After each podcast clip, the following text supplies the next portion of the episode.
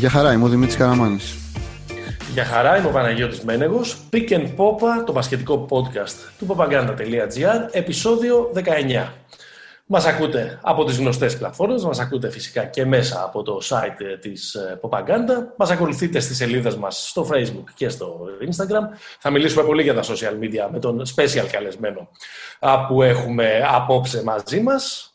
Πριν να κάνουμε έτσι λίγο το αγαπημένο μας παιχνίδι, αν ήμασταν κάποια φανέλα, προσπαθούσαμε να βρούμε ποια, ποια φανέλα είναι το νούμερο 19. Πες τι σκέφτηκες, σε Καραμάνη, πρώτα. Ε, τον πρώτο που σκέφτηκα ήταν Σαρούνας Γιασκεβίτσιους, Παναθηναϊκός. Σωστό, από τη θητεία του Παναθηναϊκού. Αλλά θέλω να μου πεις και τον δεύτερο που σκέφτηκες. Τον δεύτερο, το ποδοσφαιρικό. Ναι. Dwight York, Manchester United. Αυτά είναι. Μου έχει μείνει μόνος παραγμένο. Είναι ο μόνος άνθρωπος που θυμάται ακόμα τον Dwight York. Αυτό είναι, κάτι, αυτό είναι κάτι καταπληκτικό. Από το Trinidad, φίλοι μου. Ναι, ναι, ναι, ναι. Και το Tobago. Ναι, ναι, και, και από τα δύο. και από τα δύο. και από τα δύο. Ωραία. Ε, μια μικρή έρευνα που έκανα ε, για τη φανέλα κατέληξε στο ότι το νούμερο 19 είχε φορέσει λίγο ο Sam Cassell στους Clippers. Ναι δεν πήρε τη θέση του head coach, τα λέγαμε στο προηγούμενο. Το είχε φορέσει λίγο ο Χέντο, ο Χέντο Τουρκογλου του Suns.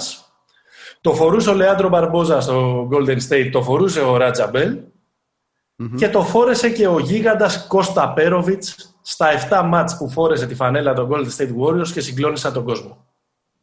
Έπως, έπως. Νομίζω και ο, ε, και ο Γιώργος Παπαγιάννης στο μικρό του πέρασμα από το Portland. Μπορεί. Ε, νούμερο 19 επίσης ο Willis Reed, ο θρύλος των New York Knicks mm-hmm. και ένας ε, τύπος ο οποίος έχει δώσει και μια από τις αθάνατες ιστορίες του NBA όταν μπήκε ε, κουτσός, ας το πούμε έτσι, ε, στη, και όθησε έτσι λίγο ως Ελσίδ τους Knicks να πάρουν το δεύτερο τους πρωτάθλημα πίσω στα, ε, στα 70's. Όταν ε, το Garden ήταν ο κήπος της ΕΔΕΜ, που είναι και ο τίτλος αυτού του πολύ ωραίου ντοκιμαντέρ 30 for 30. Λοιπόν, α, τι είμαστε εμείς οι δύο τύποι που έχουμε ξεκινήσει αυτό το πράγμα εδώ και 19 επεισόδια. Είμαστε δύο, όπως και εσείς που μας ακούτε, καμένοι NBA fans. Μαζί μας είναι ο Γιώργος Αϊβάζογλου, ο άνθρωπός μας στο NBA. Ο άνθρωπος ο οποίος είναι Head of Fan Engagement and DTC, μας εξηγήσει τι σημαίνουν αυτά τα αρχικά, και βλέπω και ένα Vice President στην ε, ταυτότητά του, επομένως θα κληθεί να μας εξηγήσει την κάρτα του. Γεια σου Γιώργο. Γεια σας παιδιά, τι κάνετε; Είμαστε, είμαστε μια χαρά. Ο Γιώργος είναι στο Λονδίνο, εμείς είμαστε στην Αθήνα και οι δύο είμαστε σε ένα lockdown. mm Για πες μας τις ε, δικές σου. Ε, για πες μας πώς τα περνάς εσύ και τι γίνεται εκεί πέρα στη Βρετανική πρωτεύουσα.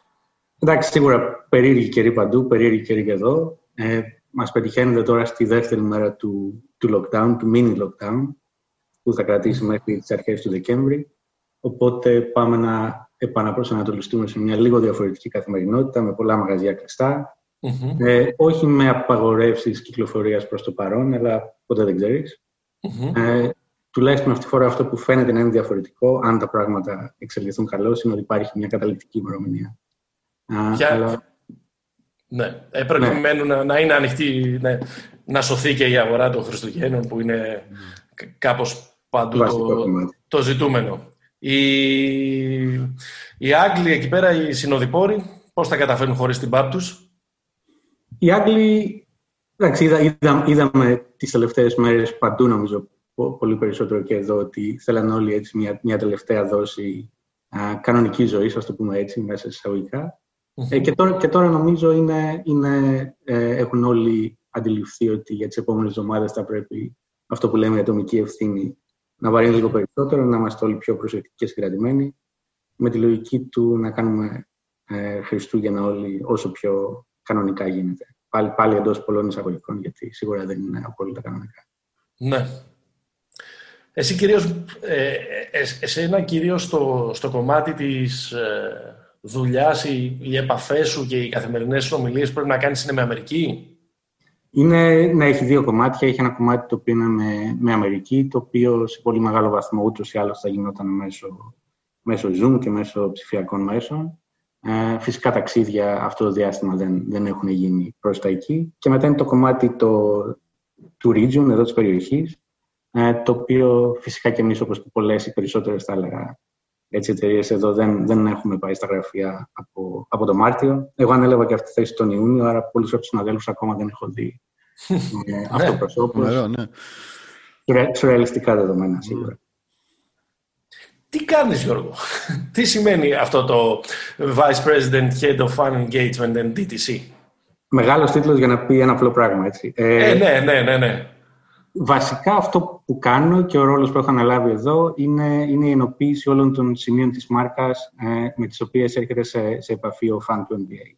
Αυτό σημαίνει πολλά πράγματα. Σημαίνει από το κομμάτι του περιεχομένου, των social media που ανέφερες και εσύ και, mm-hmm. και ξέρω ότι θέλετε να μιλήσουμε περισσότερο ενέργειες marketing, όπως επίσης και φυσικά activations και events από τα, από τα μεγάλα μας που είναι το, το Global Game που πέρυσι έγινε στο, στο Παρίσι, μέχρι όλα τα Junior NBA Camps, τους αγώνες πριν και post-season μπορούν να λάβουν μέρος στην Ευρώπη και άλλα ad hoc πράγματα που σε έναν non-COVID κόσμο θα, θα θέλαμε και σίγουρα θα, θα πραγματοποιήσουμε στο μέλλον.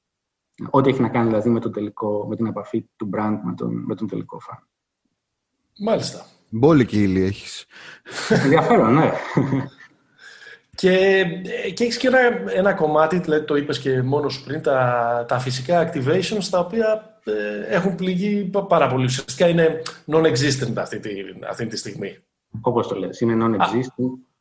Ναι, και ένα από, τα μεγάλα, από τις μεγάλες προκλήσεις, αν θέλεις, είναι πώς μπορούμε σε ένα βαθμό, γιατί σίγουρα δεν είναι ποτέ το ίδιο, κάποια από αυτά τα activations να κάνουμε σε, σε digital επίπεδο. Κυρίως ό,τι έχει να κάνει με junior MBA, με clinics, να μπορούμε να φέρουμε κόσμο ο οποίος στην ουσία να διδάσκει τα βασικά του μπάσκετ σε, σε, σε μικρά παιδιά που θα γινόταν ε, αυτοπροσώπως, τώρα θα γίνει ή γίνεται ε, μέσω ψηφιακών μέσων. Καλά, είναι καταπληκτικό και αυτό που ε, διαβάζουμε αυτές τις ημέρες για τον τρόπο με τον οποίο γίνονται και τα try-outs για τον draft. Ε, ε, ο, ο, τρόπος με τον οποίο οι ομάδες αντί να ήδη ισόμαση να εξετάζουν τους παίχτες, ειδικά και σε ένα πολύ ανοιχτό draft όπως προμηνύεται αυτό το 2020, ε, που τους ε, βλέπουν να κάνουν μια επίδειξη των προσώπων τους μέσα από μια οθόνη υπολογιστή. Αυτό είναι, δηλαδή, το, το βρίσκω... είναι όσο πιο μπασκετικό sci-fi μπορούμε να φτάσουμε είναι, είναι τελείως sci-fi. Η ερώτηση εδώ που ίσως είναι επίσης sci-fi είναι πώς από αυτά τα πράγματα θα συνεχίσουμε να κάνουμε σε έναν κόσμο μετά COVID. Δηλαδή, ναι. σε τι βαθμό COVID έχει επιταχύνει κάποιες εξελίξεις που θα γινόντουσαν ούτως ή άλλως. Σωστό. Ή απλά έχουμε βρει μπαλώματα, αν θέλεις, για να μπορούμε να συνεχίσουμε να κάνουμε πράγματα δεδομένων των, των περιορισμών. Ναι. Θα συζητήσουμε για πολύ πιο ε, χαρούμενα πράγματα στην ε, πορεία, αλλά μιας και το ξεκινήσαμε έτσι και επειδή εσένα η καθημερινή, ε, καθημερινά εργάζεσαι και συνομιλείς ως εκπρόσωπος ενός τεράστιου οργανισμού, ενός τεράστιου brand.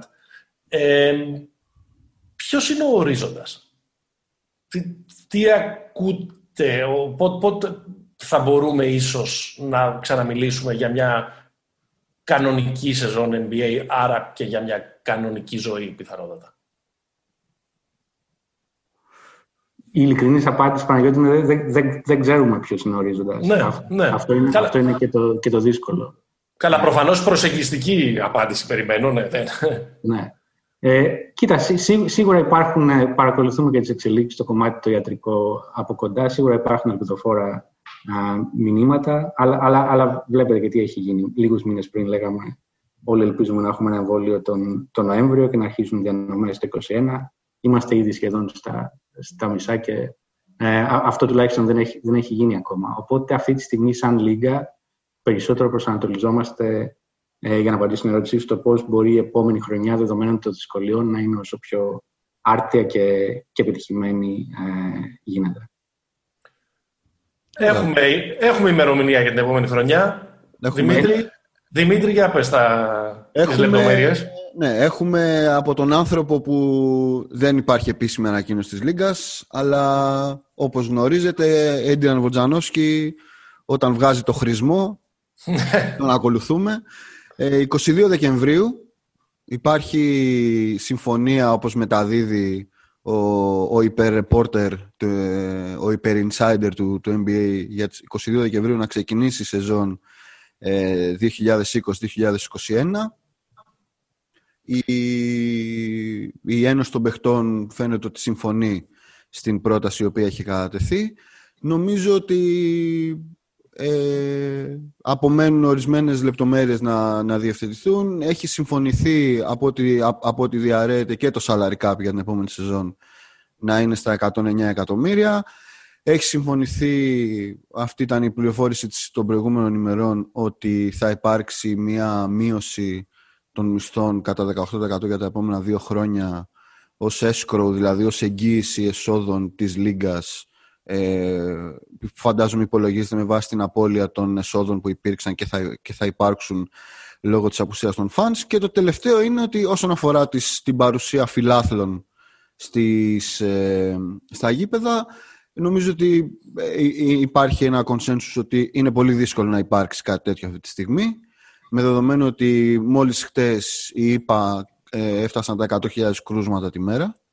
Ναι. Ε, και άρα αυτό το οποίο υπάρχει ως ιδέα και έχει κυκλοφορήσει είναι ότι θα ανοίξουν τουλάχιστον οι σουίτες των, ε, των γηπέδων, ε, τα, τα, τα, τα επίσημα, ναι, ναι. ε, με, με μια πληρότητα στο 25-50% αλλά θα είναι, τύπου θα είναι ανοιχτά και για κάποιους φανς ας πούμε, δεν θα είναι μόνο οι... Βέβαια δεν ξέρω πόσο θα κοστίζουν όλα αυτά, αλλά αυτό είναι το ότι, ότι πιο κοντινό έχουμε αυτή τη στιγμή ως πληροφορία για παρουσία φιλάθλων στα γήπεδα. Εγώ να προσθέσω ναι. ότι, αυτό που έχει ε, κυκλοφορήσει είναι ότι πάμε για μια σεζόν 72 αγώνων. Σωστό. Ε, κανονική σεζόν. Αν έχεις να πεις και εσύ κάτι άλλο, να πάμε στον Γιώργο τον Αϊβάζογλου να μας πει τι από όλα αυτά μπορεί να επιβεβαιώσει και τι μπορεί να μας πει παραπάνω. Όχι, εγώ I rest my case. Τα είπε ο Βότς. τα είπε ο Βότς, θα πω κι εγώ. Ε, φαίνεται ότι ναι, τα δύο βασικά κομμάτια τα οποία έχουν συζητηθεί εδώ, εδώ και, και αρκετό καιρό, ειδικά με την Ένωση Παιχτών, που είναι το πόσοι αγώνες και το πότε θα ξεκινήσουν. Φαίνεται, ότι καταρχήν υπάρχει συμφωνία, αλλά όπως είπατε και εσείς, έχουν ακόμα αρκετές λεπτομέρειες που, που πρέπει να συζητηθούν και φυσικά για να γίνει οριστικό πρέπει να, να περάσει και από το Board of, of Governors, το οποίο έπεται. Αλλά, αλλά φαίνεται ότι προχωράνε, προχωράνε καλά τα πράγματα προς, προς αυτή την κατεύθυνση. Άρα το παραδοσιακό χριστουγεννιάτικο ραντεβού με το double bill ε, παιχνιδιών θα το έχουμε και φέτος. Θα είναι και θα είναι σχεδόν η πρεμιέρα της, ε, της σεζόν. Ναι. Με τα δύο παιχνίδια σε εθνική κάλυψη κτλ. κτλ. Fingers crossed, ναι, έτσι φαίνεται. Ναι, ναι. Πάντως νομίζω ένα, ένα, ένα πράγμα είναι η πρώτη χρονιά που από την αρχή, ας πούμε, υπάρχει, όχι λόγω έκτακτων θα σπάει το φορμά των 82 αγώνων. Ναι. Αυτό ανοίγει τις πύλες της κολάσεως για τους ε, originalists του NBA που λένε ότι όχι δεν μπορούμε να αλλάξουμε το format, να έχουμε λιγότερα παιχνίδια. Η προτάση του Σίμον, αν θυμάστε, που έλεγε να έχουμε 74 ή 76 παιχνίδια για να μειωθούν τα ταξίδια και όλα αυτά. Θα δούμε. Εγώ είμαι με το Σίμον, να ξέρετε. Δεν είμαι με τα 82. For what is worth. Ναι. ε, Γιώργο, έχουμε κάποια εικόνα για το αν θα αλλάξει, αν υπάρχει κάποιο σενάριο ο, ο τρόπος με τον οποίο θα γίνει το πρόγραμμα. Ε, δηλαδή, αν, ε, αν θα αλλάξει ο τρόπος με τον οποίο θα ταξιδεύουν οι ομάδες. Αυτές, αυτές τώρα είναι όλες οι λεπτομέρειες που θα συζητηθούν άπαξ και έχουμε mm μια, μια ημερομηνία ναι. ε, που, φαίνεται ότι είμαστε εκεί. Ε, κοίτα, σίγουρα δεν θα πάμε σε ένα, σε ένα σχεδιασμό τύπου, τύπου bubble. Δεν, δεν, είναι, κάτι τέτοιο δεν είναι εφικτό για μια ολόκληρη. Συζητήθηκε σε επίπεδο ολόκληρης χρονιάς, ναι. νομίζω ότι είναι, είναι, το ίδιο φορμάτ είναι, είναι, είναι σχεδόν μη ρεαλιστικό. Ναι. Σε επίπεδο πάρα πολλά από αυτά που, που κάναμε στο Bubble και μάθαμε να ε, επανεφαρμοστούν, είτε αφορά σε πρωτόκολλα υγείας και ασφάλειας, είτε αφορά στο πώς μπορούμε να ομαλοποιήσουμε έτσι και να ελέγξουμε τις μετακινήσεις των ομάδων. Ε, εκεί σίγουρα θα υπάρχουν πάρα πολλά πράγματα τα οποία μπορεί να μην φαίνονται, ε, αλλά, αλλά θα, είναι, θα είναι κοινά. Οπότε περισσότερο εκεί βλέπω, προβλέπω και εγώ ακόμα, γιατί έχουν, έχουμε πολύ μέλλον σε αυτό το κομμάτι των συζητήσεων.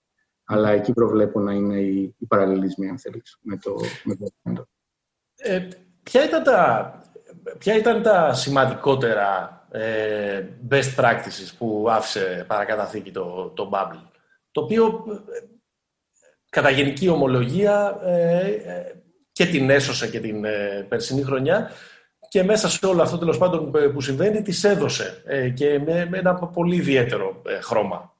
Ε, ποιοι πιστεύεις ήταν οι, οι, πιο αποφασιστικοί παράγοντες για να τα καταφέρει το NBA να πετύχει την ολοκλήρωση της χρονιάς και με αυτόν τον τρόπο και τι μένει από εκεί. Ακόμα και σε σχέση με τους φάνς, αν θέλεις; Κοίτα, νομίζω ξεκινώντας από την κορυφή, το, το βασικό συστατικό της επιτυχίας θα έλεγα ήταν το, το ενδιαφέρον και η προτεραιότητα που έδωσε και ο, ο κομισάριος, ο Άνταμ Σίλβερ και ο, και ο, ο Mark Tatum, ο Deputy Commissioner, στο, α, στο να μπει η υγεία και η ασφάλεια και των αθλητών φυσικά και των team, αλλά και όλων των, των ανθρώπων και του NBA και της Disney που, που δούλευαν εκεί α, σε πρώτο πλάνο. Οπότε θα έλεγα ότι όλα τα health and safety έτσι, πρωτόκολλα τα οποία έγιναν εκεί. Πολλά δε που δοκιμάστηκαν για, για πρώτη φορά ήταν, ήταν αν θέλεις, το, το κλειδί. Από εκεί και πέρα, η επιλογή του χώρου αυτού καθεαυτού, με την έννοια ότι ήταν κάτι πάρα πολύ μεγάλο, ε, mm-hmm. με, υπάρχουσες εγκαταστάσεις οι οποίες ήταν και ευέλικτες σε πολλές περιπτώσεις, δημιουργήσαμε τα γήπεδα εκεί που δεν υπήρχαν. Αλλά και έδιναν τη δυνατότητα στους παίχτες να, να έχουν πάρα πολλούς χώρους ε, αναψυχής, ψυχαγωγίας, πιο ανθρώπινους, ειδικά από τη στιγμή που άρχισαν να έρχονται και, και οικογένειες μέσα, θα έλεγα ότι ήταν το, το δεύτερο βασικό ε, συστατικό. Μην ξεχνάμε έτσι ότι για πολλές ομάδες η καθημερινότητά τους ήταν αυτή για, για δύο ίσως και τρεις μήνες. Ναι, αυτές που πήγαν βαθιά. Ναι, οι Lakers ήταν σχεδόν ήταν τρεις μήνες. Τρεις, οι Lakers και οι Heat, ας πούμε, που πήγαν στους τελικούς. Ε, επειδή συζητήθηκε αυτό ε, αρκετά ε, και επειδή από ένα σημείο και μετά ε, όλοι ήμασταν επικεντρωμένοι σε αυτό που συνέβαινε μέσα στο κήπεδο, στις αθλητικές επιδόσεις. το inside είναι οι παίχτες Πώς το, πώς το πέρασαν, ας πούμε, εκεί μέσα. ήταν δύσκολα. Συζητήθηκαν, ας πούμε, και για ένας, έναν δυο που είχαν underperformance, ας πούμε, ότι μπορεί να τους ε, ότι μπορεί να τους επηρέασε το γεγονός της ζωής μέσα σε, σε μια φούσκα. Ε, και πώς τους στήριξε η Λίγκα, αν έχεις να μας δώσεις κάποιο παραπάνω ε, ε insight, ε, και αν, αν υπήρχαν, υπήρχε ανάγκη για counseling και βοήθεια και στήριξη. Κοίτα, σίγουρα ήταν κάτι πρωτόγνωρο για, για πάρα πολλούς από, από, από, τους ε, ανθρώπους που συμμετείχαν σε αυτό να είναι για τόσο πολύ καιρό μακριά από τα σπίτια τους, από τους δικούς τους και μάλλον για όλους να είναι σε ένα συγκεκριμένο χώρο για τόσους μήνες. Οπότε mm-hmm. η, η Λίγκα έκανε ό,τι μπορούσε από δικής της πλευράς να υπάρχει υποστήριξη είτε σε κομμάτι physical health, το οποίο ήταν σημαντικό, mental ε, και όπως είπα και έτσι ψυχαγωγίας αλλά και, και χώρο ώστε να μπορούν να, να νιώσουν, ποτέ δεν είναι στο σπίτι του, αλλά να νιώσουν όσο πιο κοντά στο ότι μπορώ να κάνω πράγματα που θα έκανα και στην ε, κανονική μου ζωή. Αυτό ε, ισχύει για όλους, υποθέτουμε, εκτός από τον Jimmy Butler. ο οποίο δεν, δεν, έχει ανάγκη. Ο οποίος γούσταρε, έτσι, να, να, το πούμε, γούσταρε. Αυτό ήθελε. είναι, είναι, είναι, είναι περίπτωση. Ναι, ήταν μάλλον emission σίγουρα ε, και, και επιχειρηματικά έτσι, με, την, με το startup, με, με, με τον καφέ που έκανε. Το οποίο ήταν από, τα, από τις ωραίες ιστορίες του Μπάμπη. Ναι. 20 δολάρια ο καφές βέβαια, έτσι. Το είναι από την ε, ναι, σίγουρα. Ο, ο, οπότε και σε ανθρώπινο επίπεδο, με ρωτάς, ναι, αν, αν βάλεις κάποιον μέσα σε μια τέτοια συνθήκη, έχοντας μάθει ε, σε, ένα, σε ένα άλλο τρόπο προπόνησης, διατροφής, υποστήριξης ναι. από τους φαν, ε, είμαι σίγουρος ότι υπάρχουν ομάδες που επηρεάστηκαν. Πολλοί παίχτες βγήκαν και μίλησαν, νομίζω. Και ο Λεμπρόν ο ίδιος μίλησε, μίλησε αρκετά από αυτού. Ε, Κάποιες άλλες ομάδες μπορεί να τις βοήθησε έτσι. Ε, ναι. Είναι, είναι ειδικές συνθήκες που, ε, που έτρεξαν αυτό το καλοκαίρι. Ο μεγαλύτερος φόβος της Λίγκας ποιος ήταν, το κρούσμα; 100%.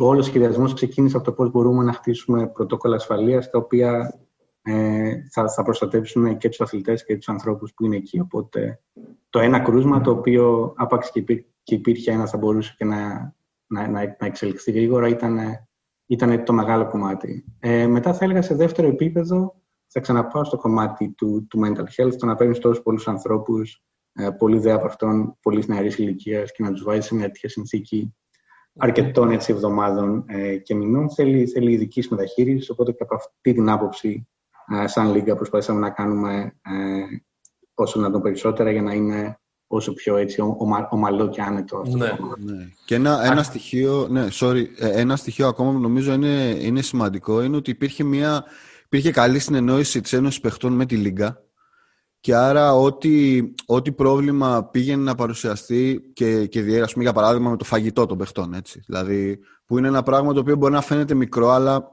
ξαναλέμε ότι όταν είναι οι άνθρωποι τόσες μέρες εκεί, ακόμα και η παραμικρή λεπτομέρεια μπορεί να κάνει, μπορεί να κάνει ζημιά. Ε, το ότι κινήθηκαν γρήγορα ας πούμε, και αναπροσάρμοσαν κάποια πράγματα, εκτός των υγειονομικών πρωτοκόλων, κάποια πράγματα τα οποία βοήθησαν στο να καλυτερεύσει και η, και η ζωή των παιχτών εκεί πέρα. Που σε αντίθεση με άλλες λίγε, οι οποίες είναι λίγο πιο αυστηρές και λένε αυτό είναι έτσι, θα πάμε, κάνετε τα, τα κουμάντα σας, ήταν πολύ σημαντική διαφορά. Όχι, ναι, σαν, σαν λίγα σίγουρα θέλαμε να έχουμε αυτό το ανοιχτό διάλογο με τους παίχτες και όπως είπες και εσύ, Δημήτρη, υπήρχαν πάρα πολλά πράγματα που μπορεί να μην είχαν προβληθεί 100% στον αρχικό σχεδιασμό, αλλά πάρα πολύ γρήγορα ε, προσθέθηκαν. Με, με μόνο στόχο να κάνουν τη ζωή αυτών των ανθρώπων για όλες αυτές τις εβδομάδες και μήνες, όσο να τον πιο, πιο άνετη γίνεται. Mm-hmm. ώστε να μπορούν να κάνουν focus στο practice και στους αγώνες. Τώρα συζητάμε με, με πολλές λέξεις ε, το πώς θα μπορούσε να αντιμετωπίσει όλη αυτή η διοργάνωση εκεί πέρα το γεγονός ότι στο Λου Βίλιαμ μπορεί να έλειπαν οι φτερούγες του, ας πούμε, οι αγαπημένες ναι. του. Αυτό, αυτό προσπαθούμε να συζητήσουμε τόση ώρα. Αυτό άνθρωπο είναι μοναδικός, έτσι. Και, και θέλουμε όλοι να είναι, να είναι χαρούμενοι και να, και να κάνουμε φόκου στο μπάσκετ. ναι, ναι, ναι. ναι. Και τα, και, και Αστειεύομαι για.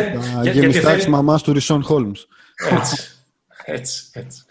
Ε, Γιώργο, να μιλήσουμε λίγο ε, για σένα προσωπικά. Θεωρώ ότι είναι μάλλον περιττό, αλλά επιβεβαίωσε το να ρωτήσουμε αν η δική σου πορεία και η δική σου ιστορία ε, είναι ο τύπος που ήταν ένας μεγάλος φαν που βρέθηκε σε μια θέση να προσπαθεί να συνδέσει με το, με το brand τους υπόλοιπους φαν σαν και αυτόν. Έτσι δεν είναι. Ναι, μεγάλο, μεγάλος φαν και, και αποτυχημένος πασκευολίστας. ε, ιδανικά θα ήθελα να είμαι και εγώ στον Bubble υπό άλλη συνέχεια μεγάλος τώρα. Αλλά ναι, ναι, είναι, είναι το αμέσως επόμενο καλύτερο πράγμα. Που ούτε, ε, ούτε, στο, ούτε στη διχατρική λίγα δεν, δεν υπήρχε μια θέση για σένα. Δύσκολα, δύσκολα. Μόνο σε λίγα για συνταξιούχους μόνο. Κοίτα, Γιώργο, να ξέρεις, δεν, δεν υπάρχουν αποτυχημένοι μπασκετμπολίστες. Υπάρχουν απλά μπασκετμπολίστες οι οποίοι δεν τους ευνοεί η χρονική συγκυρία για να παίξουν. Μην απογοητεύεσαι. Εγώ Όλοι θα έλεγα, εγώ θα έλεγα κακοί, σκάου, σκάουτερ, Δημήτρη, αλλά δεν και, και, πάντα, και πάντα παίζει κάπου ένας τραυματισμός. Άμα δεν είχα χτυπήσει, θα έπαιζα τώρα στους Νίξ. Στους Νίξ ίσως, ναι. Σωστό. Η φράση το «με φάγαν τα κυκλώματα», ας πούμε. Ναι, ναι, ναι. Ε, ε, πάντως, σε σχέση με την τωρινή σου ε, ε, θέση, ένα από τα κομμάτια του τίτλου σου που είναι αυτό το Head of Fan Engagement, πώς έχει αλλάξει, πιστεύεις, η έννοια του NBA fan από όταν νομίζω ότι είμαστε λίγο πολύ συνομήλικοι όλοι, από όταν πρώτο ξεκινήσαμε εμείς να αγαπάμε το παιχνίδι, φαντάζομαι κάπου στα μέσα της δεκαετίας του 90, ε, μέχρι, ε, μέχρι σήμερα. Έχει αλλάξει αρκετά, θα έλεγα, και κυρίως σε, σε δύο κομμάτια.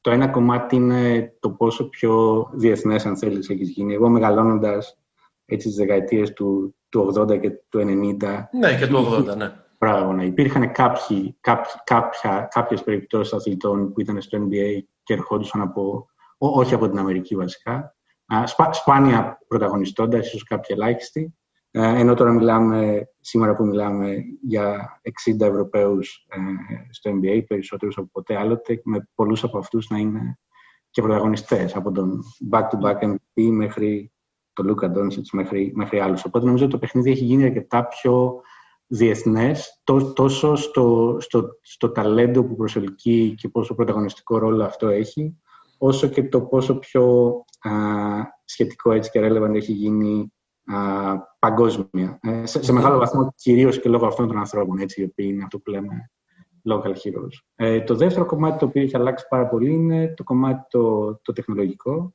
και το πώς το οποιοδήποτε περιεχόμενο που είτε έρχεται από το MBA είτε έχει να κάνει με το, με το MBA ε, φτάνεις, στον, ε, φτάνεις στους, στους fans, το οποίο είναι, έτσι αν θέλεις, το δικό μου κομμάτι του, ε, του focus εδώ πέρα, σε, σε αυτό το ρόλο. Ε, αυτό είτε έχει να κάνει με την χρήση των social media που ανέφερες και το πόσο πολύ περισσότερους fans και από διαφορετικά δημογραφικά έτσι, προφίλ προσελκύουμε σαν λίγα παντού, μέχρι το πόσο άμεσα φτάνει το περιεχόμενο ε, σε αυτούς τους ανθρώπους, ειδικά σε αυτούς που ζουν σε, σε time zones τα οποία δεν είναι φιλικά προς το να μείνεις ξύπνιος κάθε βράδυ και να παρακολουθεί τους αγώνες. Όπως λίγο πολύ το δικό μας. Ακριβώς. μέχρι πράγματα στα οποία πειραματιζόμαστε ήδη και πειραματιστήκαμε σε έναν βαθμό και, και μέσα στο Bubble, αναφορικά με το, με το Next Gen, τις ψηφιακές ομάδες φιλάθλων που φέραμε μέσα. Και μπορεί να είναι πράγματα του πώς προσφέρουμε, ε, μπορεί να είναι συστατικά του πώς προσφέρουμε το περιεχόμενο στο μέλλον, έτσι πιο, πιο εγγενή αν θέλετε.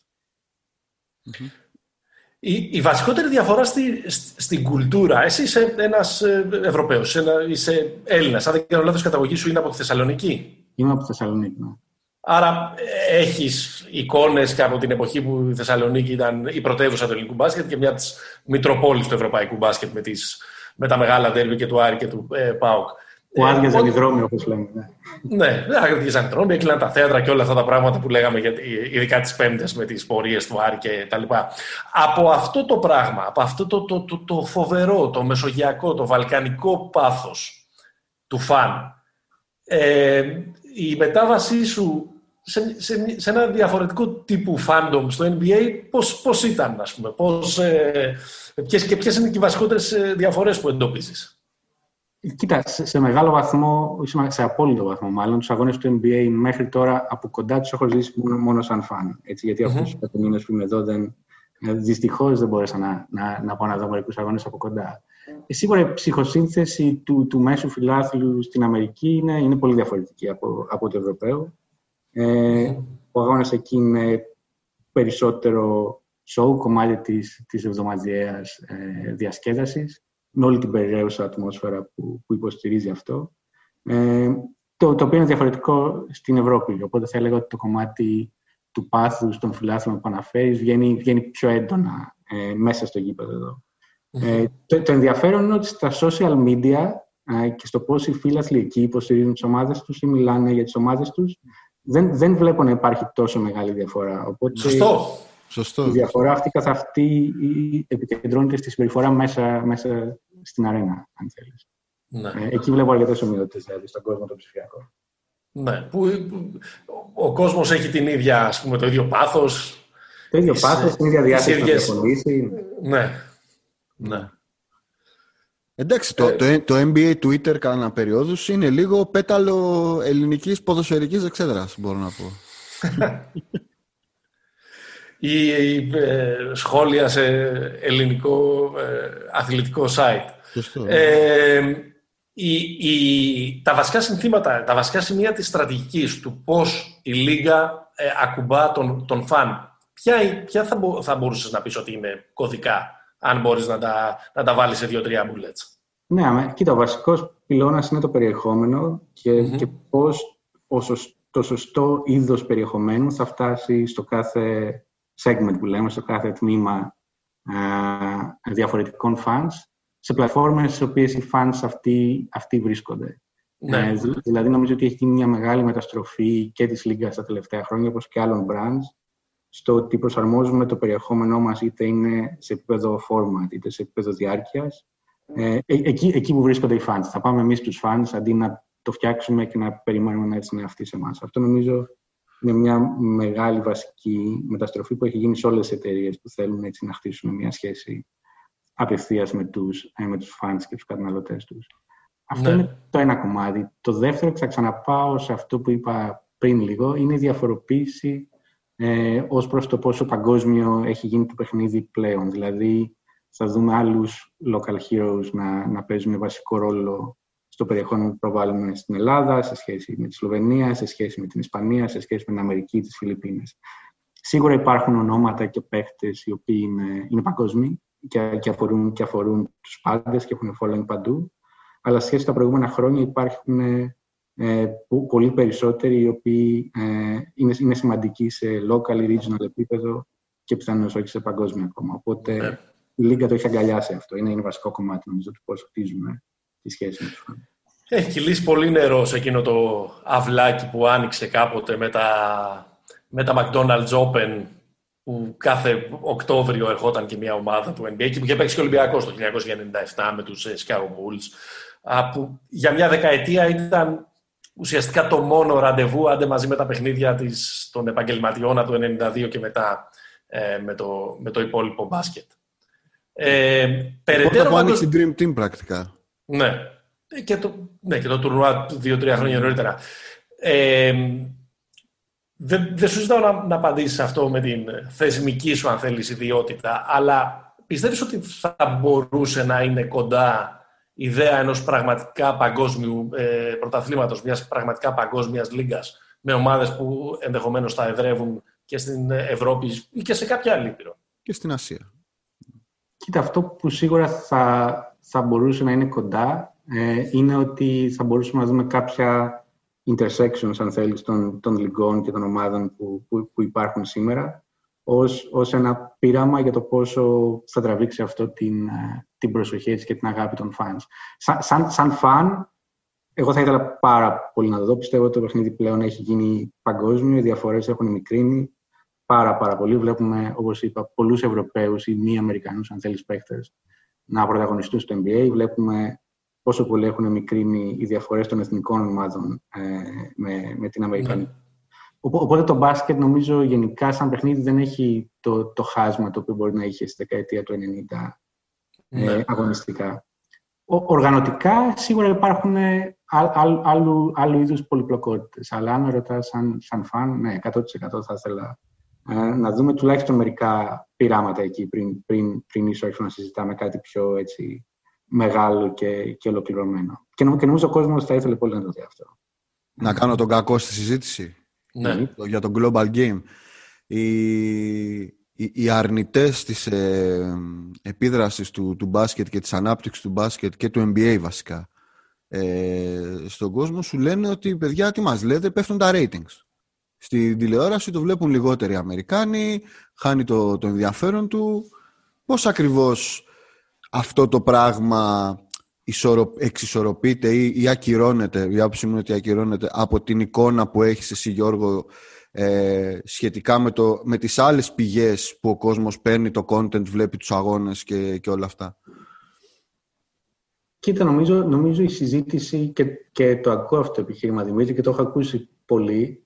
Νομίζω η συζήτηση λίγο πρέπει να, να, να αλλάξει και να ανοίξει σε, σε metrics, αν θέλεις, περισσότερο από τα ratings, τα οποία εξ, εξακολουθούν να είναι πάρα, πάρα πολύ αλλά, αλλά πλέον έχουμε, έχουμε νέες γενιές fans και καταναλωτών, οι οποίοι απλά δεν βλέπουν τηλεόραση, Οπότε, οπότε ένα παιχνίδι που γίνεται σε, κάποιο, σε, σε κάποια άλλη χώρα, σε κάποια άλλη γεωγραφία ε, και το οποίο μπορεί να υπάρχει on demand, σε highlights, ε, μπορείς να κάνεις πάρα πολύ περιεχόμενο γύρω από αυτό και να συνεχίσεις να κάνεις engage στους fans, ε, νομίζω δίνει, δίνει μια διάσταση λίγο, λίγο μεγαλύτερη. Ε, εμάς, σαν Λίγκα, σίγουρα μας ενδιαφέρουν τα ratings, αλλά μας ενδιαφέρει περισσότερο η συνολική κατανάλωση. Όπως αυτή τη μετράμε και σε επίπεδο τηλεόρασης, αλλά και όλων των άλλων ε, πλατφορμών, είτε συνδρομητικών apps που έχουμε εμείς οι partners μας, είτε, είτε των social media καναλιών. Ε, και, και νομίζω εκεί, εκεί πηγαίνει το πράγμα. Ε, ίσως, ίσως όχι όσο, όσο γρήγορα ε, κάποια από εμά θα θέλαμε, αλλά, αλλά σίγουρα πηγαίνει προς τα εκεί. Υπάρχουν όλο και περισσότεροι fans που καταναλώνουν σε πλατφόρμες ε, μη, μη γραμμικές, μη τηλεοπτικες Ε, αυτό είναι ένα, είναι ένα θέμα όταν, ε, βέβαια, το πώς θα σταθεί αυτό το επιχείρημα στο τραπέζι όταν θα πάει να ανανεωθεί το τηλεοπτικό συμβόλαιο. Βέβαια. Ναι, υπάρχει και η μαγική λέξη εδώ είναι, είναι η ισορροπία. Έτσι. Η ισορροπία ναι. μεταξύ της πραγματικότητας και του, της ρεαλιστικής κατάστασης του πώς αυτή η λίγα και η κάθε, και η κάθε άλλη λίγα ε, έχει έσοδα σε σχέση με το ναι. που, μπορεί να είναι το, το μελλοντικό growth. Ε, είναι λίγο ένας παλιός και νέος κόσμος. Είναι από τη μία αυτή η πτώση των ratings που είδαμε και πέρυσι, είδαμε και φέτος. Φέτος νομίζω ότι, ε, ότι οφείλεται πάρα πολύ και σε αυτό που περνάμε γενικότερα, αλλά και στο γεγονός ότι άλλαξε πολύ και το καλεντάρι της σεζόν. Mm ε, σε συνδυασμό με τα, με τα εξωφρενικά ε, νούμερα growth που υπάρχουν στο, στο engagement των, ε, των fans του NBA, στο, στο digital, στο, στο ψηφιακό ε, κομμάτι.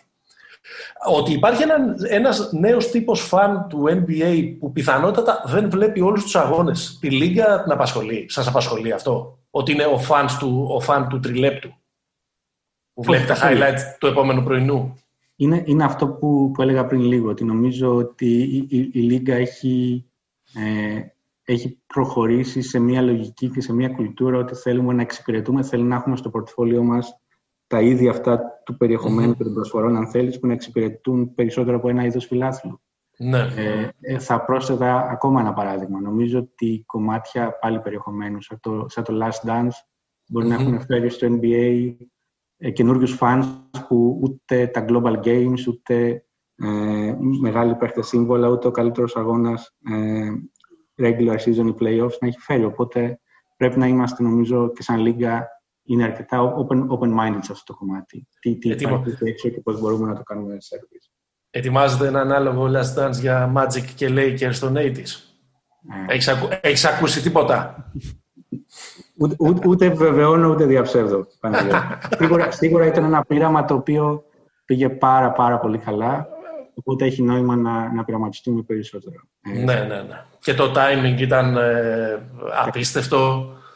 Το, το έχουμε συζητήσει και εμείς πάρα πολύ στο, ναι, στο ναι. podcast. Πόσος κόσμος που δεν ξυπνάει κάθε πρωί και το, το, το πρώτο πράγμα που κοιτάει είναι τα highlights. Ε, εγωιτεύτηκε από αυτό το storytelling ε, και, το, και το ακολούθησε. Ε, από την άλλη, μιας και σε έχουμε εδώ πέρα, σε βάλουμε και λίγο μέσο. Άμα μπορείς να κάνεις κάτι να μειωθούν, ρε παιδί μου, λίγο τα time outs, να μην διαρκεί τρεις ώρες ένα παιχνίδι. Σου υπόσχομαι θα σου μιλήσω. σίγουρα, σίγουρα υπήρχαν κομμάτια ε, μέσα, μέσα στον Bubble που, που πολλοί, πολλοί fans είπαν, είπαν το ίδιο. Οπότε, ναι, είναι, είναι σημαντικό να το ακούμε αυτό. Να μιλήσουμε για την Ελλάδα, για, την, ε, για, αυτή, για αυτή τη μικρή αγορά. Για μια χώρα όμως που το αγαπάει πολύ το μπάσκετ ε, και μια χώρα από την οποία ε, κατάγεται, της οποίας το διαβατήριο ε, κουβαλάει ο back-to-back MVP, όπως είπες και πριν, ο Γιάννης ε, Αντετοκούμπο. Αλλάζει αυτό τον τρόπο ε, με τον οποίο την ε, βλέπει το, την, τη χώρα και την αγορά, το brand. Και αν, ναι, και αν ναι, πώς. Πάρα πολύ. Ε, το, το αλλάζει πα, πα, παρά το γεγονός της μικρής αγοράς, όπως αναφέρεις, θα έλεγα ότι η καλή αναλογία εδώ είναι το, το μικρό γαλακτικό χωριό. Έτσι. Είναι μια ναι. αγορά, αλλά το affinity και η αγάπη για, για το παιχνίδι είναι, είναι δυσανάλογη. Είναι, είναι ε, υπάρχουν στοιχεία, έχεις, ε, δεν είναι ανάγκη να, μα, να μας τους πεις, αλλά υπάρχουν αριθμοί που το επιβεβαιώνουν αυτό για, την, ε, για το ελληνικό κοινό; Πολύ, ναι. Είτε θέλεις followers στα social media σε αναλογία κατά ποσοστό με, το, με τον πληθυσμο είτε η αύξηση που έχουμε δει σε συνδρομές του, του NBA League Pass, ειδικά τα τελευταία δύο-τρία χρόνια σε, σε ευθεία συσχέτιση με την καταπληκτική πορεία του Γιάννη. Πωλήσει σε φανέλες, υπάρχουν πάρα πολλά στοιχεία που το δείχνουν αυτό. Ε, και, και, αυτό, να σου πω την αλήθεια, είναι κάτι το οποίο η Λίγκα κοιτάει πάρα πολύ. Εντάξει, σίγουρα τα, τα μεγάλα νούμερα παίζουν ρόλο mm-hmm. και πόσο πληθυσμό μπορεί να έχει μια χώρα, αλλά το affinity για το μπάσκετ θα λέγω ότι είναι εξίσου σημαντικό, αν έχει σημαντικότερο. Τώρα, αν βάλεις μέσα στο μίξ ότι ε, έχει, έχει, έχει ε, δύο back-to-back MVP από, από αυτή τη χώρα. Είναι το πρόσωπο της Λίγκα ή ένα από τα βασικά πρόσωπα της Λίγκα για τα πολλά επόμενα χρόνια. Ναι, και είναι ακόμα στην αρχή. Αυτό είναι το βασικό. Ακριβώς. Αυτό κάνει την Ελλάδα μια πάρα, πάρα πολύ ε, ενδιαφέρουσα περίπτωση. Υπάρχει το οικοσύστημα λοιπόν. Υπάρχει η αγάπη των fans, είναι, είναι εγενή, δεν χρειάζεται να τη χτίσουμε σε επίπεδο έτσι, grassroots, όπως λέμε, σε επίπεδο αρχικό. Ναι. Όπως ναι. έχει επιχειρηθεί σε άλλες χώρες που δεν υπάρχει ε, η αντίστοιχη ε, μπασκετική κουλτούρα καλή, χώρα, καλή, καλή ώρα η χώρα στην οποία... Η Αγγλία. Ναι. Ε, οπότε ναι, τώρα το πώς αυτό, για να απαντήσω στο δεύτερο κομμάτι της ερώτησής, το πώς αυτό μπορούμε να το περάσουμε σε επίπεδο πράξης ε, και, και αφήνω λίγο στην άκρη όλους τους περιορισμούς που, που η, η πανδημία μας έχει επιβάλει, οπότε σε έναν ιδανικό κόσμο μετά από αυτήν.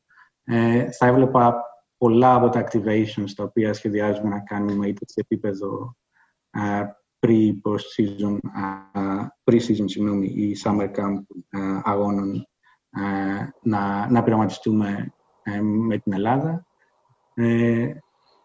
Ε, αν, αν με ρωτάς για το Global Game... Ε, αυτό θα, σε ρωτήσω, θα σε ρωτήσω. Αν σε έναν κόσμο που θα έχει και εμβόλιο, θα έχει και φάρμακο, θα έρθει ένας Νοέμβριος που θα ανηφορήσουμε για το κλειστό των Ολυμπιακών εγκαταστάσεων ή οπουδήποτε αλλού για να παρακολουθήσουμε τους Milwaukee Bucks κόντρα στους Washington Wizards εμείς θέλουμε. Ναι. Εγώ θα πάω με μπλούζα Wizards.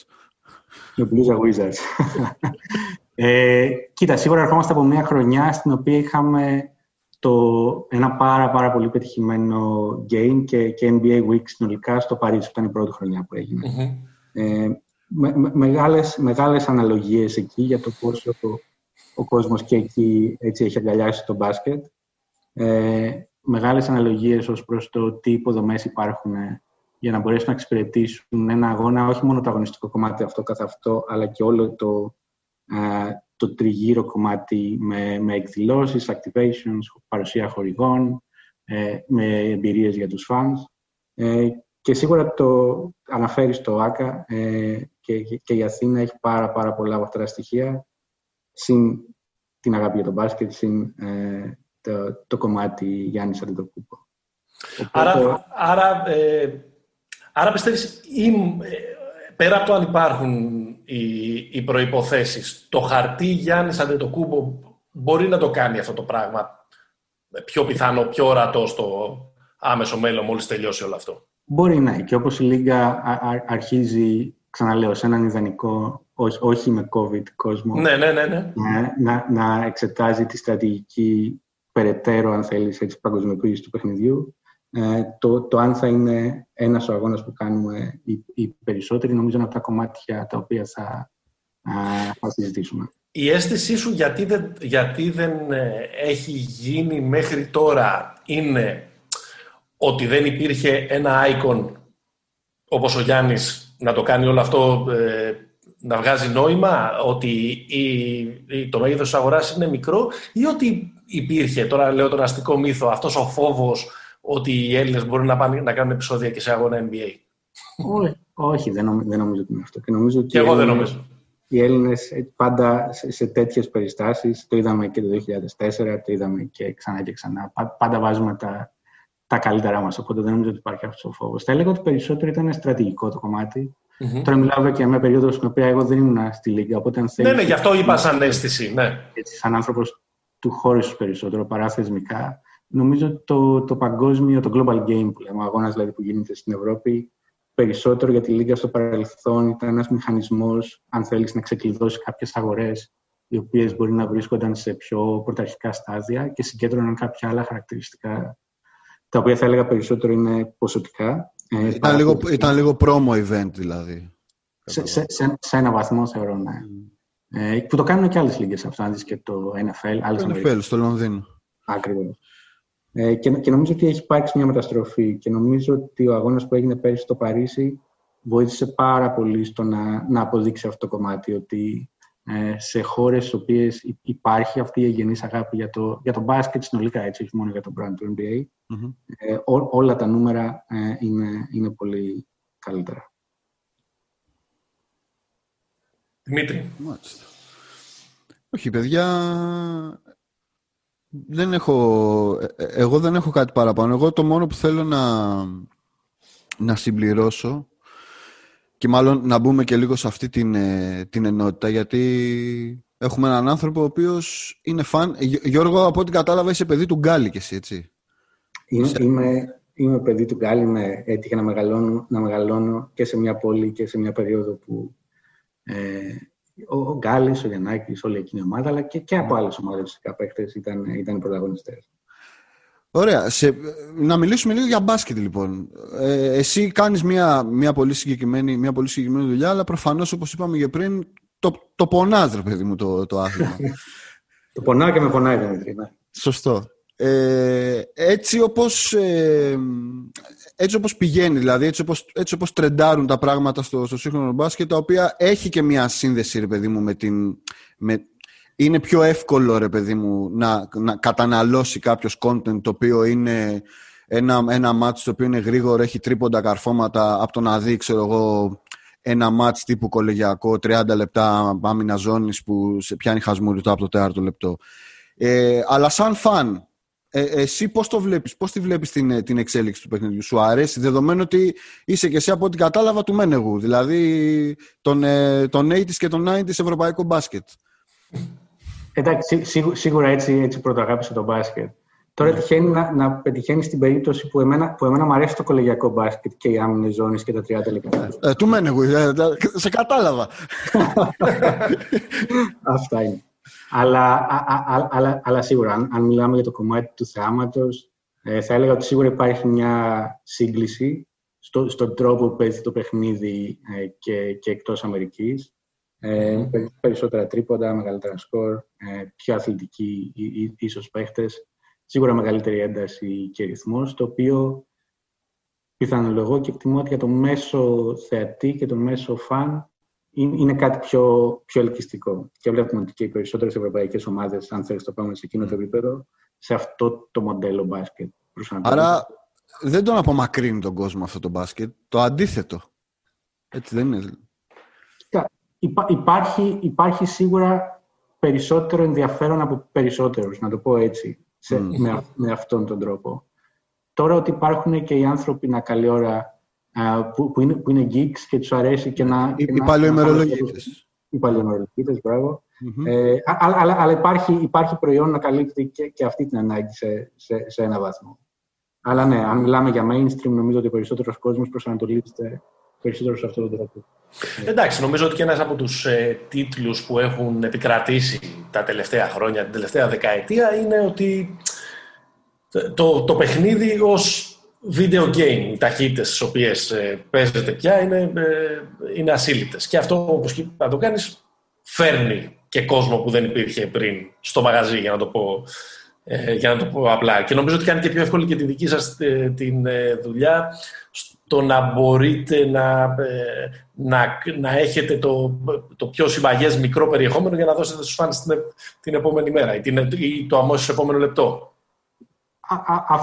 αυτό πιθανολογώ ότι ισχύει σε έναν βαθμό. Αυτό που θα έλεγα ότι σίγουρα ισχύει είναι ότι ε, έτσι, έτσι προσελκύει και ένα μεγάλο κομμάτι fans. Mm-hmm. Ε, είναι ενδιαφέρον που, που έκανες την αναλογία με το video games, οι οποίοι είναι σε αυτές τις ηλικίες, είναι σε αυτό το κομμάτι του πώς περνάνε τον ελεύθερο χρόνο τους και, και μην ξεχνάς ότι όλα, όλα τα αθλήματα ανταγωνίζονται για ένα κομμάτι και ένα μερίδιο της προσοχής, της προσοχής μας. Έτσι. Οπότε το να μπορεί αυτό το πράγμα να γίνει ελκυστικό...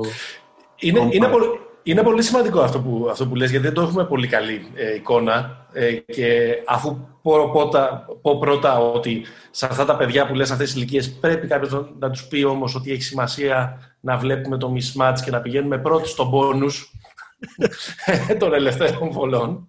Ε, και χαμηλά, χαμηλά τα, τα, τα γόνατα στην άμυνα, παιδιά. Χαμηλά. Και, επειδή, και επειδή είμαστε και σε μια εβδομάδα που μας ε, απασχολεί πάρα πολύ ε, το τι έχει συμβεί στην εκλογική περιφέρεια Β' Αλμπου, Αλμπουκέρκη και Β' Φιλαδέλφειας κτλ. Δώσε μας λίγο την εικόνα και ε, market-wise του NBA με τις άλλες λίγες των, ε, α, των ε, μεγάλων αθλημάτων στην Αμερική. Από, από... Με μερίδιο κοινό που απευθύνεται, που απευθύνεται η κάθε μία.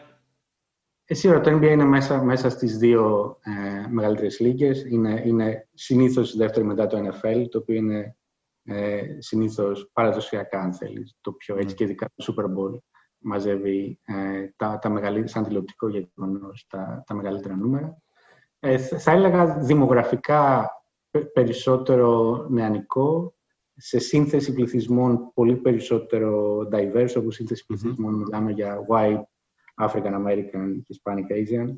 Ε, και νομίζω αυτό φαίνεται και στο κομμάτι της κατανάλωσης, του consumption, αλλά και στο, στο προφίλ της λίγας και το πώς τοποθετείται σε κομμάτια όπως ε, κοινωνική δικαιοσύνη, Black Lives Matter. Είδαμε, είδαμε αρκετά ε, τέτοια παραδείγματα ε, μέσα στο καλοκαίρι και, και πριν από το καλοκαίρι θα έλεγα, αλλά αυτό το καλοκαίρι υπήρχαν αρ, αρκετά τέτοια κομμάτια. Η στάση της Λίγκας ε, σε αυτό, απέναντι και, ε, ε, και η διρεκτίβα, αν θέλεις, και της Λίγκας, απέναντι και, στο, και, και προς τους ανθρώπους της, όπως εσύ, ποια είναι, ποια, ποια ήταν αυτό το καλοκαίρι; Είδαμε, ας πούμε, το NBA να, να γίνεται ένας, μια πλατφόρμα, ας πούμε, ετοιμάτων για κοινωνική δικαιοσύνη, όσο δεν έχει γίνει ποτέ καμία επαγγελματική λίγα στο παρελθόν. Και υπήρχαν και πολλοί που το επέκριναν κιόλας αυτό, λέγοντας ότι διαλέγει μεριές ή ότι θα έπρεπε να έχει μια μεγαλύτερη ε, ουδετερότητα. Έχει ενδιαφέρον η άποψη ενός ε, insider. Σωστά. Κοίτα, αυτό που πραγματικά με, με εντυπωσίασε αυτούς τους πέντε μήνες που είμαι εδώ, με εξαίρεση το οργανωτικό κομμάτι του Bubble, το οποίο νομίζω ότι καλύψαμε, είναι το πόσο ανοιχτόμυαλη υπήρξε η Λίγκα και, και η ηγεσία τη Αν θέλεις ως προς τον να ακούσει και να φουγκραστεί τι συμβαίνει στην κοινωνία. Ναι. Εγώ, εγώ, εγώ ακούω, όπως και η Λίγκα, ακούει, ακούει και αυτούς που εκφέρουν τον αντίλογο, έτσι. Αλλά, αλλά το σημαντικό ναι. είναι ότι, ότι υπάρχει αυτό το, αυτό το άνοιγμα. Ε, και σίγουρα και σαν, και σαν Λίγκα εκφράζει και τις απόψεις όλων των ε, ανθρώπων που δουλεύουν αυτοί, αλλά και των, και των παιχτών. Και νομίζω αυτό είναι το, το μεγάλο βήμα το οποίο ε, προσπαθήσαμε να κάνουμε αυτό το καλοκαίρι. Να γίνει μια πλατφόρμα υποδοχής ε, απόψεων, εμπειριών, βιωμάτων, προβλημάτων, διαφωνιών ε, και, και εσωτερικά από τους ανθρώπους που συμμετέχουν και, και, και, και από τους φανς. Ε, και μετά καταρατώντας μια άποψη πάνω σε αυτά που γίνονται, να, να εκφράσει όχι μόνο μια γνώμη, αλλά, αλλά βασικές δράσεις. Πιστεύω. Πιστεύω να λύσουν ε, έτσι ένα μεγάλο πρόβλημα το οποίο, το οποίο υπάρχει. Το λέω χωρίς να θέλω να το τραβήξουμε πολύ παραπάνω, γιατί είναι μια κουβέντα την οποία μπορούμε να κάνουμε για πάντα. ε, φοβάμαι ότι και με τους παίχτες ισχύει αυτό, το συζητάμε και με τον Δημήτρη σχεδόν κάθε εβδομάδα, αλλά και με τη Λίγκα, ότι διαμορφώνεται, ας πούμε, ότι υψώθηκε ένας πύχης φέτος και με όλα αυτά που έγιναν και στο Bubble με το Black Lives Matter και με τους Milwaukee Bucks και τα λοιπά, ε, ότι υψώνεται ένας ε, πύχης που οτιδήποτε λιγότερο από εδώ και στο εξής θα το εντάσσουμε στο shut up and dribble. Και αυτό νομίζω ότι είναι λίγο άδικο.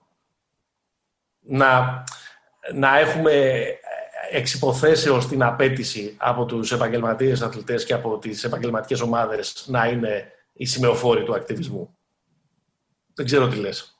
Κοίτα, αυτά, αυτά που συνέβησαν αυτό το καλοκαίρι θα έλεγα ότι είναι ε, συγκεντρωμένα θέματα ετών και, και δεκαετιών. Οπότε σίγουρα υπήρξε ε, έτσι μια πλατφόρμα έκφρασης απόψεων και δράσεων ε, σε συνέπεια αυτών. Από εκεί και πέρα νομίζω ότι η, η Λίγκα σίγουρα θα ρίξει το focus στις, στις, στις δράσεις τις οποίες ε, ανακοίνωσε και ανέλαβε. Ε, και σίγουρα από εκεί και πέρα ο βασικός, ο βασικός στόχος είναι, είναι η διοργάνωση του πρωταθλήματος. Ε, ναι. ότι οι παίκτες είναι άνθρωποι, είναι, έχουν, έχουν άποψη, θέλουν να την εκφράζουν και ότι δεν είναι μόνο μηχανές που τριπλάρουν μια μπάλα, αυτό είναι, είναι, είναι αυτονόητο. Έτσι. Και, και αυτό δεν, δεν βλέπω ότι θα, θα σταματήσει να γίνει. Πάντως νομίζω ότι η, το, η σούμα μιας κουβέντας που γίνεται για αυτό το, το θέμα είναι λίγο μια, μια συζήτηση η οποία αφορά το NBA τα τελευταία χρόνια, ότι το NBA σαν, σαν μοντέλο από τη στιγμή που ξεκίνησε το, το player empowerment, το οποίο ξεκίνησε με όρους να, το ξεκίνησε ο Λεμπρόν, να το πω έτσι. Δηλαδή, με το ότι από τη στιγμή που ο Λεμπρόν έφυγε από το Cleveland και πήγε στο Μαϊάμι και άρχισε σιγά σιγά να γίνεται ε, ε, και σαν, ε, και σαν πρακτική αυτή να παίρνουν λίγο στα χέρια τους οι, οι, τις τύχες τους οι, οι παίχτες, αλλά και σαν πρότυπο, ρε παιδί μου, αθλητή, παύλα, ακτιβιστή, είναι ένα πράγμα το οποίο καμία άλλη λίγκα και ήταν και λίγο, αν, αν θέλετε, θα, θα, θα υπέθετα ότι στις αρχές αυτού του πράγματος θα ήταν και λίγο επίφοβο όσον αφορά το, το προϊόν. Αλλά νομίζω ότι το, το NBA έχει πάει σε μια κατεύθυνση το player empowerment, όχι απλά να, το, να μην το φοβάται, αλλά να το εντάσει και στη συνολική του ταυτότητα ως brand. Ότι εμείς εδώ δεν είμαστε απλά... Γιατί αν δούμε σε σύγκριση ας πούμε με το NFL, γιατί εγώ παρακολουθώ και το, και το NFL, οι, οι αντιδράσεις οι οποίες υπήρξαν με τον, ε, με τον Kaepernick δεν είναι ότι δημιούργησαν, δημιούργησαν την ακριβώς αντίθετη κατεύθυνση. Δηλαδή η Λίγκα σκλήρινε για να μπορέσει να σώσει πιθανότατα κοινά τα οποία θα έφευγαν στην άλλη κατεύθυνση, ενώ το NBA πήγε, νομίζω ότι έκανε ένα all-in και είπε ότι αυτή είναι και η ταυτότητά μας τελικά. Κοίτα, συμφωνώ με αυτό. Όχι να μιλήσω για το NFL που είναι ένα κομμάτι το οποίο δεν γνωρίζω εις βάθος, αλλά έτσι, έτσι εξελίχθηκαν τα πράγματα εκεί σίγουρα. Το NBA είναι μια πάρα πολύ προοδευτική λίγα και ένα πάρα πολύ προοδευτικό brand. αυτή την κατεύθυνση έχει επιλέξει. Αυτό, αν θέλεις, για πολλούς ανθρώπους το κάνει ακόμη περισσότερο ελκυστικό και σαν, mm περιεχόμενο ή ακόμα, αν θέλεις, και σε επίπεδο προσωπικό και σαν προορισμό εργασίας. Οπότε εγώ σίγουρα είμαι από αυτούς που το, ε, το, το αγκαλιάζουν αυτό το πράγμα. Ναι. Ε, είπε πριν για μπάσκετ ο Δημήτρης και το ξανασοβαρέψαμε. Πες μας τις δύο-τρεις πιο ωραίες εντός του παρκέ ιστορίες από τη σεζόν που τελείωσε. τι ήταν δύο-τρία πράγματα που ξεχώρισες, που σου άρεσαν, ε, που θα θυμάσαι από, την, από αυτή την έτσι κι αλλιώς περίεργη σεζόν. Περίεργη σεζόν, όπως λες. Ε, εντός του παρκέ, ε, σίγουρα θα έλεγα γενικότερα η, η απίστευτη χρονιά ε, του Γιάννη που επιβραβεύτηκε και, και με το back-to-back MVP αλλά και με το βραβείο του αμυντικού της χρονιας δεν, δεν, δεν είναι λίγο να λέμε, εντάξει, τα έχουμε ξαναπεί αυτά, αλλά δεν είναι λίγο να μπαίνει στην ίδια uh, κατηγορία ως προς αυτό με, με, με Jordan και Χακίν Ολάζον. Είναι, είναι τεράστιο. Οπότε σίγουρα νομίζω ότι αυτό είναι το headline. Από εκεί και πέρα, πάλι για να μείνω στην έτσι, περιοχή μας, εκπληκτική χρονιά από τον Λούκα Ντόνσιτς, mm-hmm. η οποία ήρθε, ήρθε ως επιστέγασμα με εκείνο το πάρα πάρα πολύ ωραίο στιγμιότυπο με το τρίποντο στο τελευταίο δευτερόλεπτο. Ε, στον, ξυπνήσαμε, εμείς ξυπνήσαμε τις γειτονιές μας, ουρλιάζοντας. το φαντάζομαι. Ε, ε, εδώ, εδώ να δεις που, που το όνομα Λούκα δεν σημαίνει και τόσο πολλά. Πράγματι. Ε, και το τρίτο κομμάτι θα έλεγα είναι το, το bubble performance των, ε, τον Miami Heat και μιλώντας τώρα καθαρά σαν Γιώργος Φάνα έτσι, και, όχι, και όχι θεσμικά ε, σί, σίγουρα ομάδα με το, με το μαχαίρι στα δόντια με, μια φοβερά αγωγητευτική μπασκετική προσωπικότητα όπως ο, ο Jimmy Butler αλλά και μια ομάδα γύρω του έτσι με πολύ, πολύ ενδιαφέροντες ε, χαρακτήρες και skillset από Robinson και Hero μέχρι τον Μπάμα Ντεμπάγιο και εγώ προσωπικά είμαι και μεγάλο φαν του, του Σπόλστρα, οπότε ήρθε όλο μαζί σε ένα μαγικό πακέτο και, και έδεσε. Είναι Ευρωπαίος ο άνθρωπος. Ο άνθρωπος είναι Ευρωπαίος. Συγγνώμη που σας στεναχωρήσαμε, παιδιά, εμεί του Βασιλιά. Συγγνώμη, έπρεπε να κάτσουμε να χάσουμε. Γιώργο. Ο καφετζής. Και απευθύνω. Να θυμίσω ότι δεν παίζανε με, με, με όλους τους παίκτες σύνθεση. Έτσι. Ναι, κάντε ένσταση, κύριε. ναι. Άλλος ένας αστερίσκος. Λοιπόν. Ναι, ναι, ναι. Ε, Γιώργο, στο Γιώργο μιλά, απευθυνόμαστε τώρα προφανώς. Ελπίζω ότι σου επιτρέπεται να, να μπεις σε αυτές τις ερωτήσεις. Το Μπαμ Αντεμπάγιο για να πάρεις το Γιάννη, θα τον έδινες; Σε ένα πιθανό trade. Κοίτα, δεν, δεν νομίζω ότι αυτή τη στιγμή οποιοδήποτε GM ε, ομα, ομάδων του NBA δεν θα ήθελε να πάρει το Γιάννη στην ομάδα του. Αυτή, αυτή, είναι η απάντηση. By any means necessary. Το, το NBA ε, θέλει να βλέπει τους μεγάλους star, τα icon, σε, τα icons σε μεγάλες αγορές ή το σκεφτόμαστε πολύ ελληνικά; Το NBA θέλει σίγουρα να διατηρήσει ένα ε, όσο πιο ισορροπημένο, ανταγωνιστικό και ενδιαφέρον γίνεται. Νομίζω ότι η επιλογή των αγορών προ, προ, προϋπάρχει, αν θέλεις, αυτής της, της κουβέντας, δηλαδή με την έννοια ότι τα franchises χτίζονται σε, σε αγορές οι οποίες έχουν, έχουν ενδιαφέρον και αγάπη για το μπάσκετ και από εκεί και πέρα θέλει να έχει ένα έτσι όσο πιο ανταγωνιστικό και ενδιαφέρον πρωτάθλημα γίνεται. Παράδειγμα η χρονιά που πέρασε, ναι. παράδειγμα η χρονιά που έρχεται, η οποία ε, ευελπιστούμε και πιστεύουμε ότι θα έχει τεράστιο ενδιαφέρον και είναι αυτό που λέμε ε, wide open. Και ακόμα ναι. δεν έχει ξεκινήσει καν η συζήτηση για τα trades. Έτσι. Ναι, ναι. Οπότε, οπότε σαν, σαν λίγα και σαν business αυτό θέλουμε. Ένα πάρα, πάρα πολύ ανταγωνιστικό πρωτάθλημα με όσες περισσότερες ομάδες contenders ε, όσες γίνεται. Ναι. Να πω λίγο κάτι γιατί το, το, το έβαλε τώρα ως, ως σημείο. Ε, εντάξει, η, η, η, δουλειά ρε παιδί μου που κάνει η Λίγκα μέσα από την ε, επίσημη, όταν υπάρχει δραστηριότητα είναι, είναι σαφής. Αλλά νομίζω σαν, σαν φαν τώρα ότι η πιο, ίσως η πιο ενδιαφέρουσα περίοδος τα τελευταία χρόνια ε, του NBA είναι off-season. Όσον αφορά την... Και τώρα μπαίνουμε σε μια διαδικασία να ξεκινήσουν τα trades, να γίνει πάλι ο χαμός. Στην περίοδο εκείνη, πώς ακριβώς, ρε παιδί μου, το, το, το, το αντιμετωπίζετε εσείς; Δηλαδή, εντάξει, προφανώς δεν μπορεί να σχολιάζει το, το, το NBA τι, τι γίνεται, αλλά παρακολουθείτε την αύξηση του, του ενδιαφέροντος εκείνη, τη, εκείνη την περίοδο και είναι όντως τόσο μεγάλη ή είναι λίγο η εικόνα η δικιά μας που είμαστε λίγο geeks; Κοίτα, από άποψη, από άποψη αν παρακολουθούμε το πόσο οι fans έρχονται σε επαφή με ναι, τις συζητήσεις στα νέα, ναι, πά, πάρα πολύ.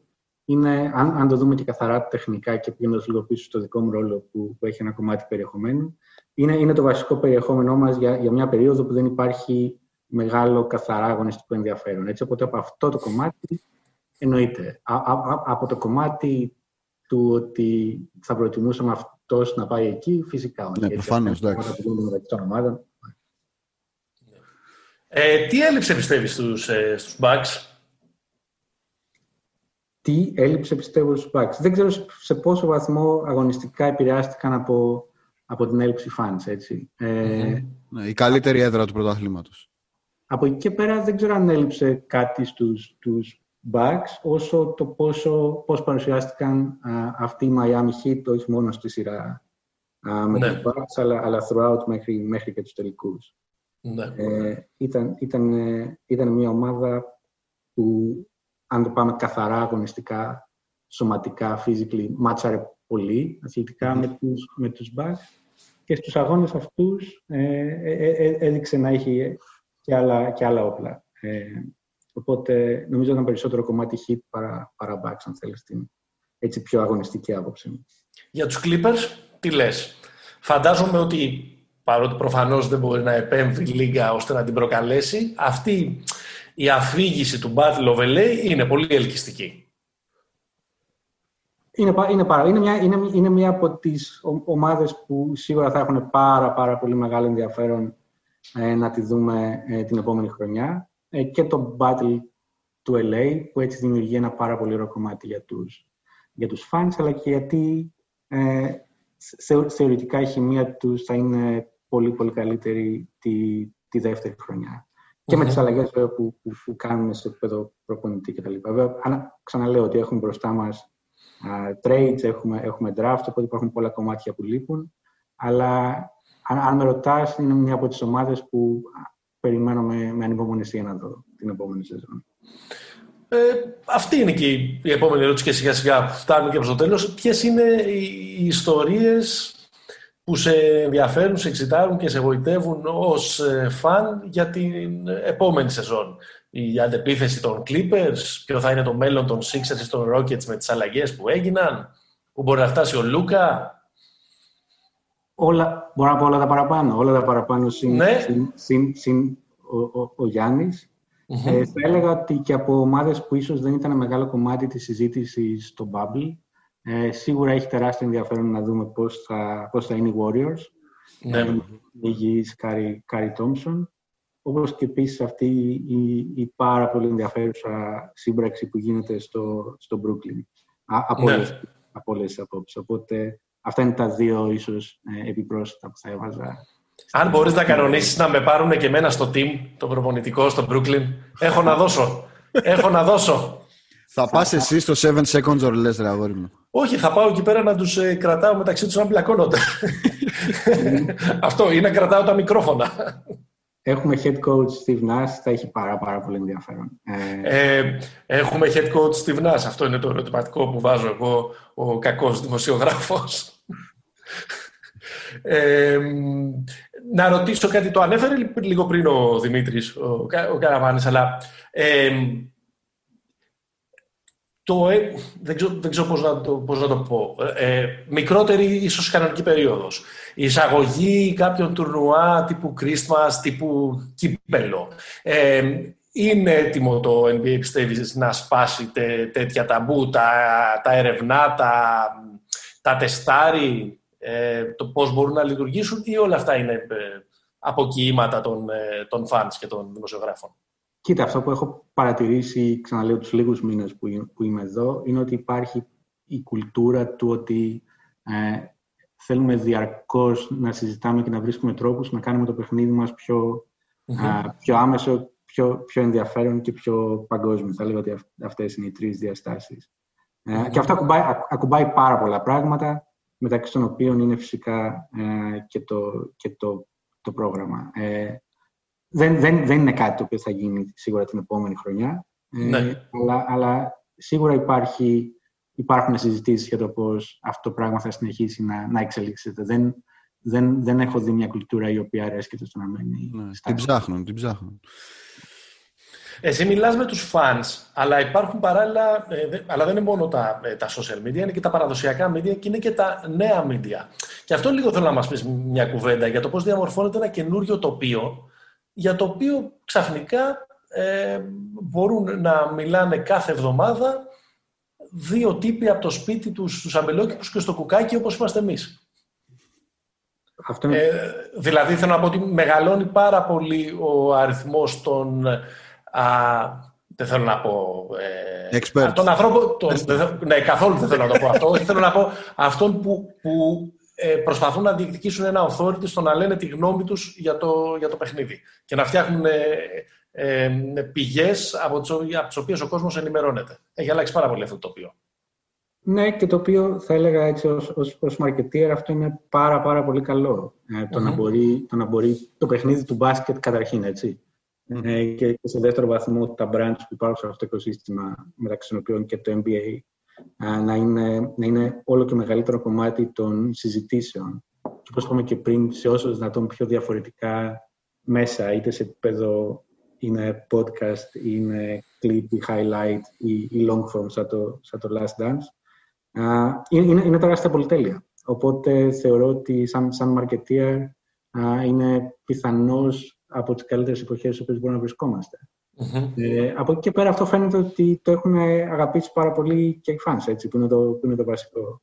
Προσπάθεια σαν τη δική σας και, και, και άλλες ε, βοηθάνε πάρα πολύ σε αυτό το κομμάτι του πώς η Λίγκα να, να συντηρήσει ένα πολύ διαφοροποιημένο διάλογο και συζήτηση και να είναι κομμάτι της καθημερινότητας, αν θέλεις, ε, των ανθρώπων που αγαπάνε τον μπάσκετ.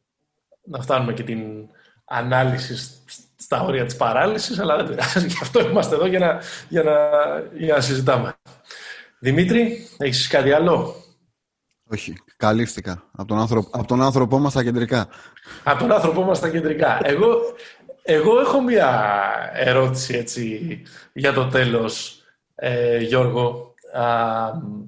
Κράτησα στη δύσκολη για το τέλος, Παναγιώτη, το νιώθω. Δεν ξέρω αν είναι, αν είναι η δύσκολη. Ρε παιδί μου, είναι δύο διαφορετικοί κόσμοι. Δεν, δεν θέλω να τους συγκρίνω, γιατί συγκρίνουμε μίλα με πορτοκάλια. Μιλάω για το NBA και την, ε, και την Ευρωλίγκα. Ε, είναι διαφορετικά τα logistics, είναι είναι, είναι άλλο πράγμα. Αλλά είναι άλλα τα μεγέθη. Βλέπουμε την Ευρωλίγκα αυτή τη στιγμή να δυσκολεύεται φέτος λόγω και, της, ε, λόγω και της ε, πανδημίας. Είδαμε πριν από λίγες μέρες την πρόταση του Μεσίνα να μπει ένα stop για κάποιους μήνες και να το πάρουμε ξανά αλλιώς κτλ. κτλ. Ε, τι θα άλλαζες εσύ στην Ευρωλίγκα; Τι, τι, τι, τι, τι πιστεύεις ότι να το πω διαφορετικά, θα μπορούσε να πάρει από την ε, κουλτούρα και την στρατηγική ε, του NBA για να γίνει ε, εμπορικά πιο ελκυστική και να μεγαλώσει. Σε μια ήπειρο που υπάρχει και το ποδόσφαιρο. Κοίτα, νομίζω, νομίζω τα είπες όλα με το ότι συγκρίνουμε μίλα, μίλα με πορτοκάλια. Είναι πάρα πολύ διαφορετικές οι γεωγραφίες. Το πόσο ο κόσμος στην Αμερική και στην Ευρώπη καταναλώνει α, τα αθλήματα ή πληρώνει για αυτά. Ξέρω πάρα πολύ κόσμο που παρακολουθεί εξίσου πολύ την, την, την Ευρωλίγα με το NBA. Πολλοί, πολλοί θα σου πούνε ότι την προτιμούν και το, τα παιχνίδια εκεί έχουν ίσως και λόγω affinity τοπικού, αν θέλεις, περισσότερο ενδιαφέρον. Είπε και ο Ντίνο Ράτζα καλύτερα να βλέπω μακάρι σε κάτω, να βλέπω Lakers Miami Heat. Γραφικός. γραφικός. και, σε, και σε ανθρώπινο έτσι, φιλάθλο επίπεδο το καταλαβαίνω. Είναι, είναι για πολλούς από εμάς οι ομάδες που υποστηρίζαμε όντας μικρότεροι ε, που συμμετέχουν σε αυτά, σε αυτά τα πρωταθλήματα. Οπότε παίζει αυτό το κομμάτι, αυτή η παράμετρος. Ε, είμαστε, είμαστε σε μια ήπειρο που κατά ψέματα το ποδόσφαιρο είναι, είναι, είναι βασιλιάς. Νομίζω και οι, οι, άνθρωποι που είναι εκεί ε, στην Ευρωλίγα και δεν θέλω να μιλήσω για αυτούς, κα, καταλαβαίνουν ότι α, α, αυτή αν θέλεις, η σχέση είναι δύσκολο να αλλάξει. Αλλά, αλλά είμαι σίγουρος ότι το μπάσκετ εδώ έχει, έχει πολλά περιθώρια ε, growth. Οπότε ας αφήσουμε πίσω μας τη χρονιά που έρχεται η οποία και για το NBA και για την Ευρωλίγκα και για όλους τους ανθρώπους τα brands που είναι στον αθλητισμό θα είναι μια χρονιά πολύ ειδικών συνθήκων ε, και ευελπιστώ το μέλλον να είναι πολύ πολύ καλύτερο για όλο το οικοσύστημα του μπάσκετ, όχι μόνο για, για τις επιμέρους λίγες. Πολύ ωραία. Γιώργο, Ευχαριστούμε πολύ. Γιώργος Αϊβάζογλου, ο άνθρωπός μας ε, στο NBA, ο άνθρωπός μας στα κεντρικά, όπως είπε και ο Δημήτρης πριν, πολύ ωραία, πολύ ε, εύστοχα. Εμείς εδώ θα είμαστε, θα μιλάμε για το μπάσκετ, θα ξενυχτάμε ε, για να βλέπουμε το NBA και ελπίζουμε κάποια στιγμή να το αποδεχτούμε κιόλας. Εγώ ευχαριστώ, παιδιά, για την πρόσκληση. ήταν πολύ ωραία η συζήτηση και ελπίζω έτσι να είμαστε όλοι καλά, προσεκτικοί, να περάσουμε το επόμενο διάστημα και να κάνουμε όλοι καλά Χριστούγεννα. Να είστε καλά. Να σε καλά. Ευχαριστούμε πολύ. Γεια χαρά, γεια σας. Γεια χαρά. Γεια σε όλους. Μας ακούτε στα γνωστά μέρη, μας ακούτε στην προπαγάνδα, μας ακούτε στις ε, πλατφόρμες, μας ακολουθείτε στα social media και φυσικά ακολουθείτε και το NBA στα social media, αλλά αυτό το κάνετε ήδη, δεν περιμένατε από εμάς να σας το πούμε. Γεια σας. Γεια χαρά.